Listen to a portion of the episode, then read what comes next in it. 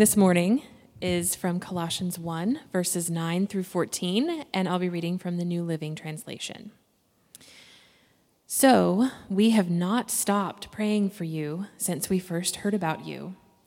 We ask God to give you complete knowledge of His will and to give you spiritual wisdom and understanding. Then the way you live will always honor and please the Lord, and your lives will produce every kind of good fruit. All the while, you will grow as you learn to know God better and better. We also pray that you will be strengthened with all his glorious power so you will have all the endurance and patience you need. May you be filled with joy, always thanking the Father. He has enabled you to share in the inheritance that belongs to his people who live in the light. For he has rescued us from the kingdom of darkness and transferred us into the kingdom of his dear Son, who purchased our freedom and forgave our sins. The word of the Lord.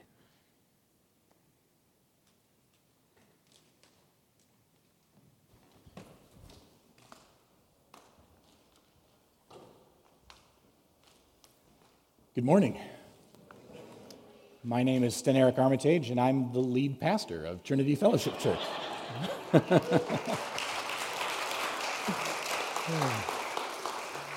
God is good, and his ways are mysterious. So I have a simple question to start us off this morning. How do you know that you are loved? I, I think about Lisa and the love that she shows to me, and it comes about in so many different ways. She does things for me that she does not have to do simply because she loves me. My, my mornings start with a cup of coffee being brought to me wherever I am in the house. I could make my own cup of coffee. But she serves me, loves me, cares for me by bringing me that cup of coffee, and that communicates love to me. She speaks words of encouragement to me. When I'm discouraged, she uplifts me. When I'm in a good place, she joins me and celebrates with me. I, I know that she loves me because she communicates it in so many different ways. Now, if we look at it the other direction and we're in the same house, but we're not communicating. She sits on the couch and occasionally makes eye contact, and our communication is monosyllabic, one syllable grunts and yeses and nos, and there's no action one to the other to show any sort of care, you're, you're not feeling loved. You're not feeling seen. So, how do you feel loved? I think all of us have a desire to love and to be loved. We all have a desire to know someone and be known by them. We have a desire to understand and be understood. There's this deep rooted reality that we were not meant to be alone. We need to be loved, and we need to love. So, as I look at this text that was just read for us this morning, I have a question. God has done so much for us. How can we demonstrate our love for God? You know, we're going to be continuing this morning in Colossians 1. Uh, last week, we started off and we had a, a prayer of thanksgiving. This week, we have a prayer of intercession. Paul is praying for the people in Colossae, and he's praying that the faith that they possess would be demonstrated in their lives. So, this morning, we're going to get a recipe for Christian living from Colossians chapter 1, starting in verse 9. And how does it start? For this reason also, since the day we heard this, I have to stop at this point. For, for what reason? Since the day we heard what? So I need to go up to verse 8 and really verse 7. You learned this from Epaphras, our dearly loved fellow servant. He is a faithful minister of Christ on your behalf, and he has told us about your love in the Spirit. For this reason, also, since the day we heard this, we haven't stopped praying for you. We are asking that you may be filled with the knowledge of his will in all wisdom and spiritual understanding. And now we have that question that I am asked more than any other, particularly when I'm speaking to a young adults or a youth context. How do I know what the will of God is? who am I supposed to marry? Where am I supposed to go to college? What stock would prove to give me an increased ROI? How do I know what the will of God is? And, and, that's a good question. And what we see here is that the knowledge of his will is speaking of what God has done for us in Jesus Christ. It's not some knowledge of some secret plan. And so when I get these questions, how do I know the, the will of God, who, who I'm supposed to be with? My response is well, let's take a look and see what the revealed will of God is.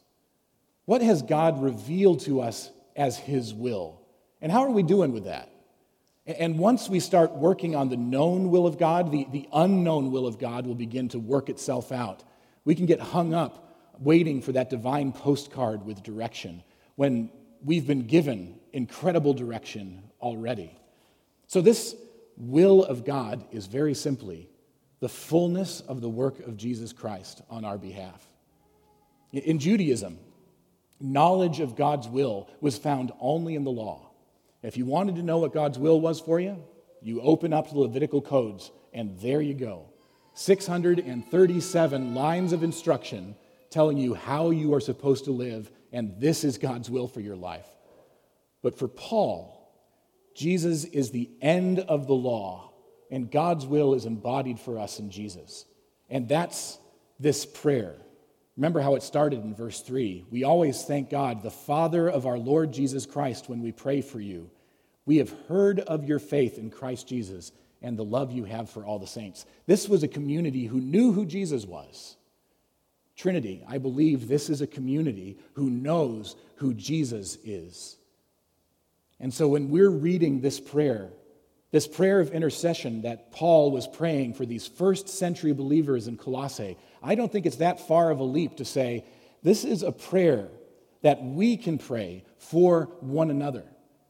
The requests that he makes are just as valid for us today as they were for these first century believers. Now, it goes on to say that we grow with the knowledge of his will in all wisdom and spiritual understanding so that you may walk worthy of the Lord, fully pleasing to him, bearing fruit in every good work and growing in the knowledge of God. So here we have this again this growing in the knowledge of God. I'm going to make a strong statement here. Knowledge of God is the foundation for Christian living. I'll say that again. Knowledge of God is the foundation for Christian living. This is 2023. We know a lot of things. We have rockets going to places and doing things that we never would have imagined 20 years ago. The, the, rate of the increase of knowledge in humanity is staggering. Yet, all of this knowledge doesn't really seem to contribute well to faithful Christian living. It starts with knowledge of God. Knowledge of God is that foundation for all Christian living. And as we grow in our knowledge of God, as we grow and we see His works through history, as we study our own life stories and see His faithfulness in our lives time and time again, we learn more about who God is and we're given a protection. As we learn more about who God is, we become better equipped to recognize the false claims about Him. When we know the truth, we're able to shield ourselves from false teachings. So if we grow in the knowledge of God, we are becoming protected against the things that threaten to shipwreck our faith. Uh, one commentator put it this way Christians may not know more than others, but they should know better. And I love that. It's not about how much we know about everything in the world, but because we know our God and we know our Savior, we know better than to do certain things. I think of the Jurassic Park quote.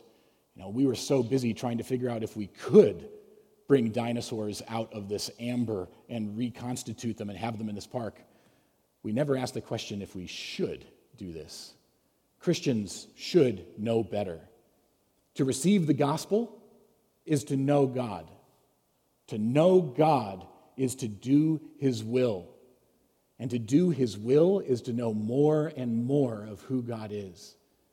The passage that Laura read for us this morning from John 14 and 15, we heard all this language of abiding and loving and obeying. And one of the things I love about the Gospel of John is how the evangelist uses the words obey, love, and hear. He uses them almost interchangeably. If you hear the words of Christ, you will obey the words of Christ because you've heard them. And the reason you obey the words of Christ is because you love him. These things go together. So, this life that is changed is not about works, it's about a response to a person. And so it's a beautiful picture. You know, we go on in the text in verse 10. I'm going to back up a little bit. So that you may walk worthy of the Lord. So, walk worthy is the primary verb here. We're going to have a grammar lesson. Okay, this walk worthy is the main verb. If you have your Bible with you and a pencil, draw a square around walk worthy. And then as we go, we're going to see four participles. Y'all with me? Can I get an amen for participles? Right. We have four participles, and what these participles do is they tell us what it means to walk worthily. What does it look like?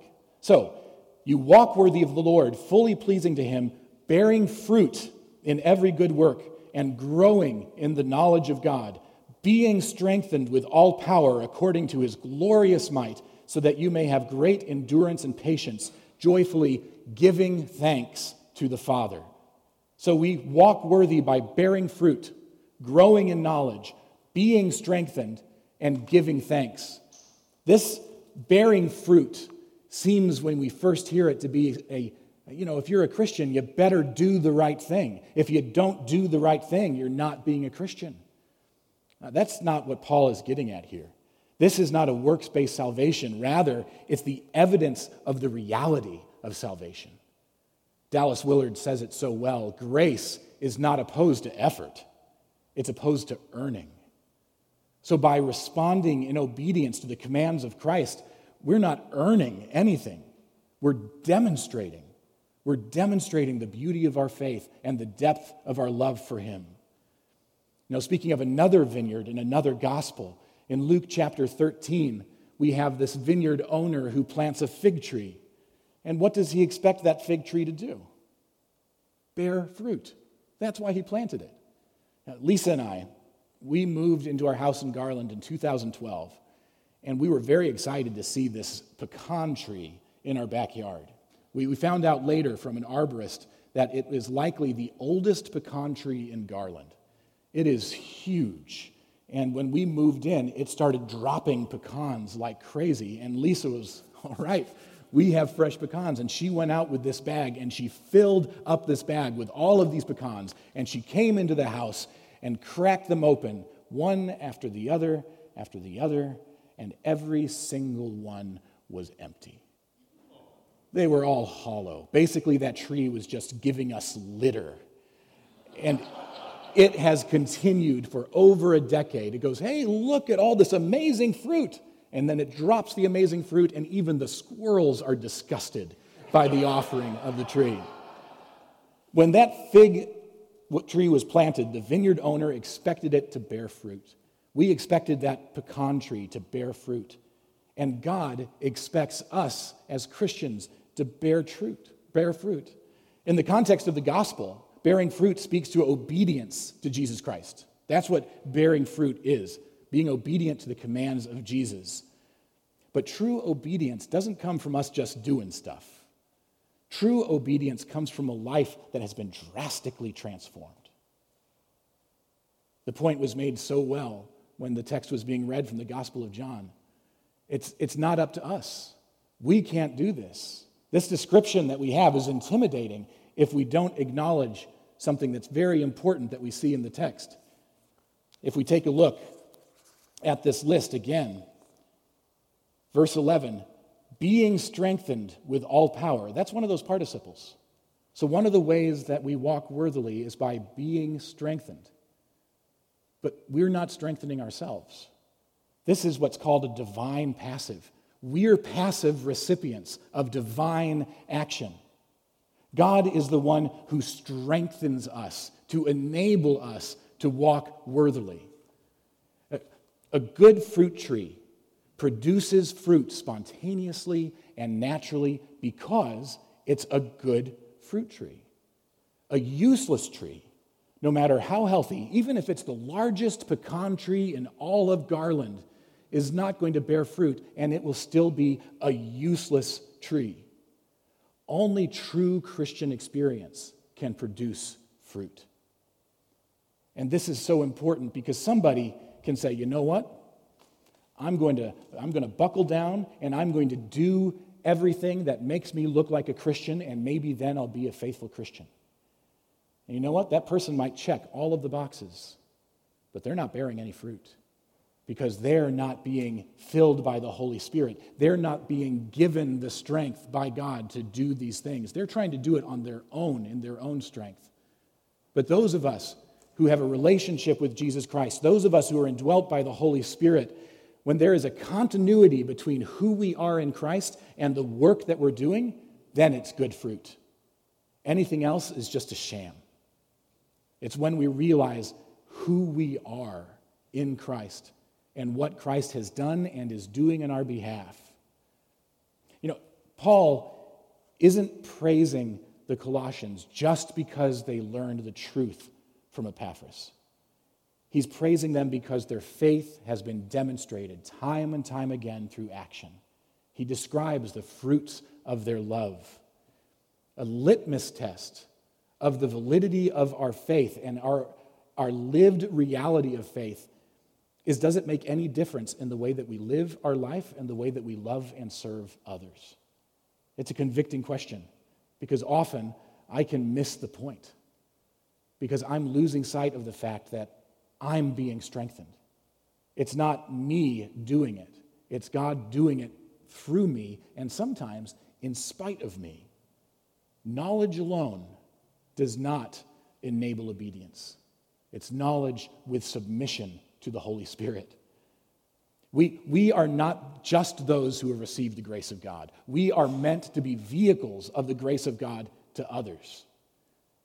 So I asked at the very beginning of this message how can we show love to the God who has done so much for us?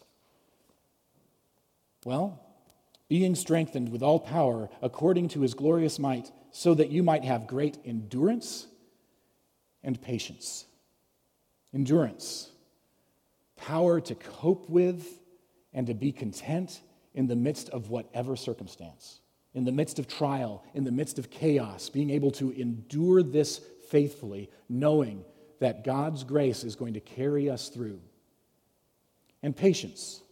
If endurance is in regard to circumstances, patience is in regards to people. Patience means we resist that bitterness when we feel like we've been wronged or betrayed. Patience means that we don't look for vengeance. Rather, we look for how can we love and turn the other cheek. I'm a big fan of Augustine of Hippo, this fourth and fifth century bishop and saint. And he says that patience prefers to endure evil so as to not commit it, rather than to commit evil so as to not endure it. I love that. Are we willing to endure suffering at the hands of others so as to not commit evil ourselves? Are we willing to be patient, not cultivating bitter, bitterness in our hearts? And then we go to verse 12. So we are joyfully giving thanks to the Father who has enabled us to share in the saints' inheritance in the light. Being thankful is not a feeling. Have you ever thought about that? It's, it's being thankful is not just a feeling that overcomes us. Being thankful is a conscious choice. It's something that we can decide to do. In the first century uh, Judaic context, they would have understood thankfulness as confessing something, and specifically confessing in this context that Jesus is Lord. Our, thankful, our thankfulness to God is a confession of who we believe Jesus is. Henri Nouwen says that gratitude, in its deepest sense, means to live life as a gift to be received gratefully. But gratitude, as the gospel speaks about it, embraces all of life. Listen to this the good and the bad, the joyful and the painful, the holy and the not so holy. When things are not going our way, what does it look like to be thankful? Should we, can we be thankful? I'm going to suggest that we can.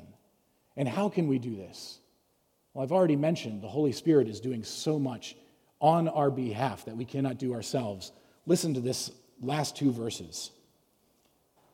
The Father has rescued us from the domain of darkness and transferred us into the kingdom of the Son he loves.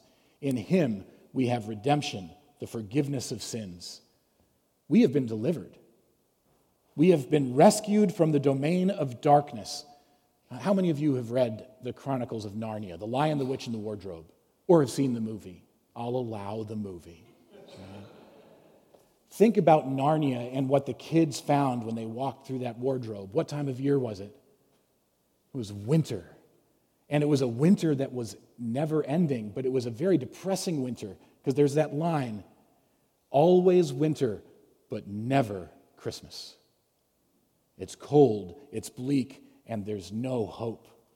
When we look around us, we see a world that is in desperate need of rescue from sin.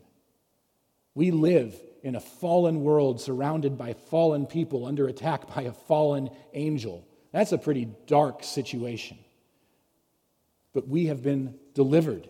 We have been taken from this domain of darkness and transferred into the kingdom of the Son, which above is translated, understood as the kingdom of light. In Him we have redemption, the forgiveness of sins. This is, this is the gospel that they're living in light of. You see, there's nothing that any of us can do in our own strength to settle our accounts with God. Every single one of us and every single person you ever encounter is so affected by sin that they would never be able to stand righteously before God. It's simply impossible. But here's the thing about God that the love that we show Him because of what He has done for us, well, what has He done for us? He has showed us, He has shown us such phenomenal love that even while we were still sinners, when we would freely reject Him, when we would spit in His face rather than spend a second with Him, even then, He sent His Son to do for us what we could never do, to pay a price that we would never be able to pay. Jesus Christ walking on this earth as the perfect Son of God, fully God, yet fully man, never fell never stumbled, yet he was sentenced to death. And that death that he was sentenced to, in that death, he took upon himself the weight of all of our sin. This is the gift and the promise of the gospel. So, what can we do to show love to a God who has done so much for us? As I look at this text, I have a simple answer that is very difficult to live into. Bear fruit with thanksgiving. How's, how's your fruit bearing? Are you dropping pecans that will never see the inside of a, a pie? Or are you bearing abundant fruit for the glory of God? And what's our heart attitude as we're living these lives of obedience? Are, we willing to move from our seats and into service? Are we willing to show our love for others in the same way that God has shown love for us? And are we willing to do this with a heart that is full of thanksgiving? I read a story recently about a vendor who sold bagels for 50 cents each, which is a pretty good price on the street corner. And there was this jogger who would run by every morning and he would see the bucket where people would put their money to take their bagel and he would throw 50 cents in and he would keep on running. He wouldn't take a bagel. And he would run by the next day, jog by, throw 50 cents in, and keep on running, never taking a bagel. He did this for months. Finally, the bagel salesman stopped the jogger. And the jogger said, I bet you you're going to ask me why I keep throwing 50 cents in but never take a bagel. And the vendor said, uh, No, I just wanted to let you know the cost of bagels has gone up to 60 cents. Too often, I think we as believers treat God with that same kind of attitude. He has blessed us so richly, and not only are we ungrateful for what He has given us, we demand more from Him. So I challenge myself and I challenge all of you to recognize God doesn't owe us anything, yet He gives us everything. What does it mean to be thankful? How can we be thankful in every situation? In the good in the bad, in the beautiful, and in the ugly. So I have a cheesy pastor application for you, but I ask you to try this. I'm going to authorize you using your phones if you have them with you. I want you to take your phones, take your smartwatches, take whatever your devices are. And verse 12 of chapter 1 tells us to be thankful. So set an alarm for 12 noon and give it the label thankfulness break. And every day at noon, your phone's going to go off. And I want you to take a look at your present circumstances, whatever they might be, and pause and give God thanks. Pray for contentment, regardless of the circumstance. Recognize that every breath that we take is a gift from Him. And even in the darkest and most miserable of circumstances, we can be thankful because we have been transferred from the kingdom of darkness into the kingdom of the eternal Son. We have hope in Jesus Christ, and He cannot and will not fail. You cannot out sin or out doubt the grace of God through Jesus Christ. This is the gospel. How can we love our God and thank Him for what He's done for us? Let's be men and women who bear fruit with thankful hearts. Would you pray with me? Heavenly Father, we come to you this morning with our hearts convicted that all too often we don't even see the incredible blessings that you bring before us every single day. I pray that you would tune our hearts to the work of the Son, that you would give us the strength to get out of the way and be strengthened by the Holy Spirit. May we be those who serve and love those around us, not because of it, what we can get out of it or it makes us feel good, but because we are wanting to model what you have done for us in our lives of service to others.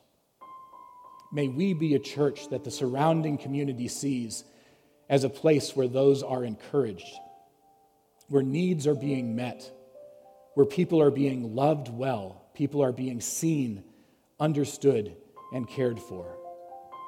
May we be a church that gives you glory in the way that we love others that are around us. We cannot do this on our own. So we pray for that strengthening that boggles the imagination so that we might be able to give you glory through our loving obedience. We pray this in the name of the Son and by the power of the Holy Spirit. Amen. Let us stand to our feet.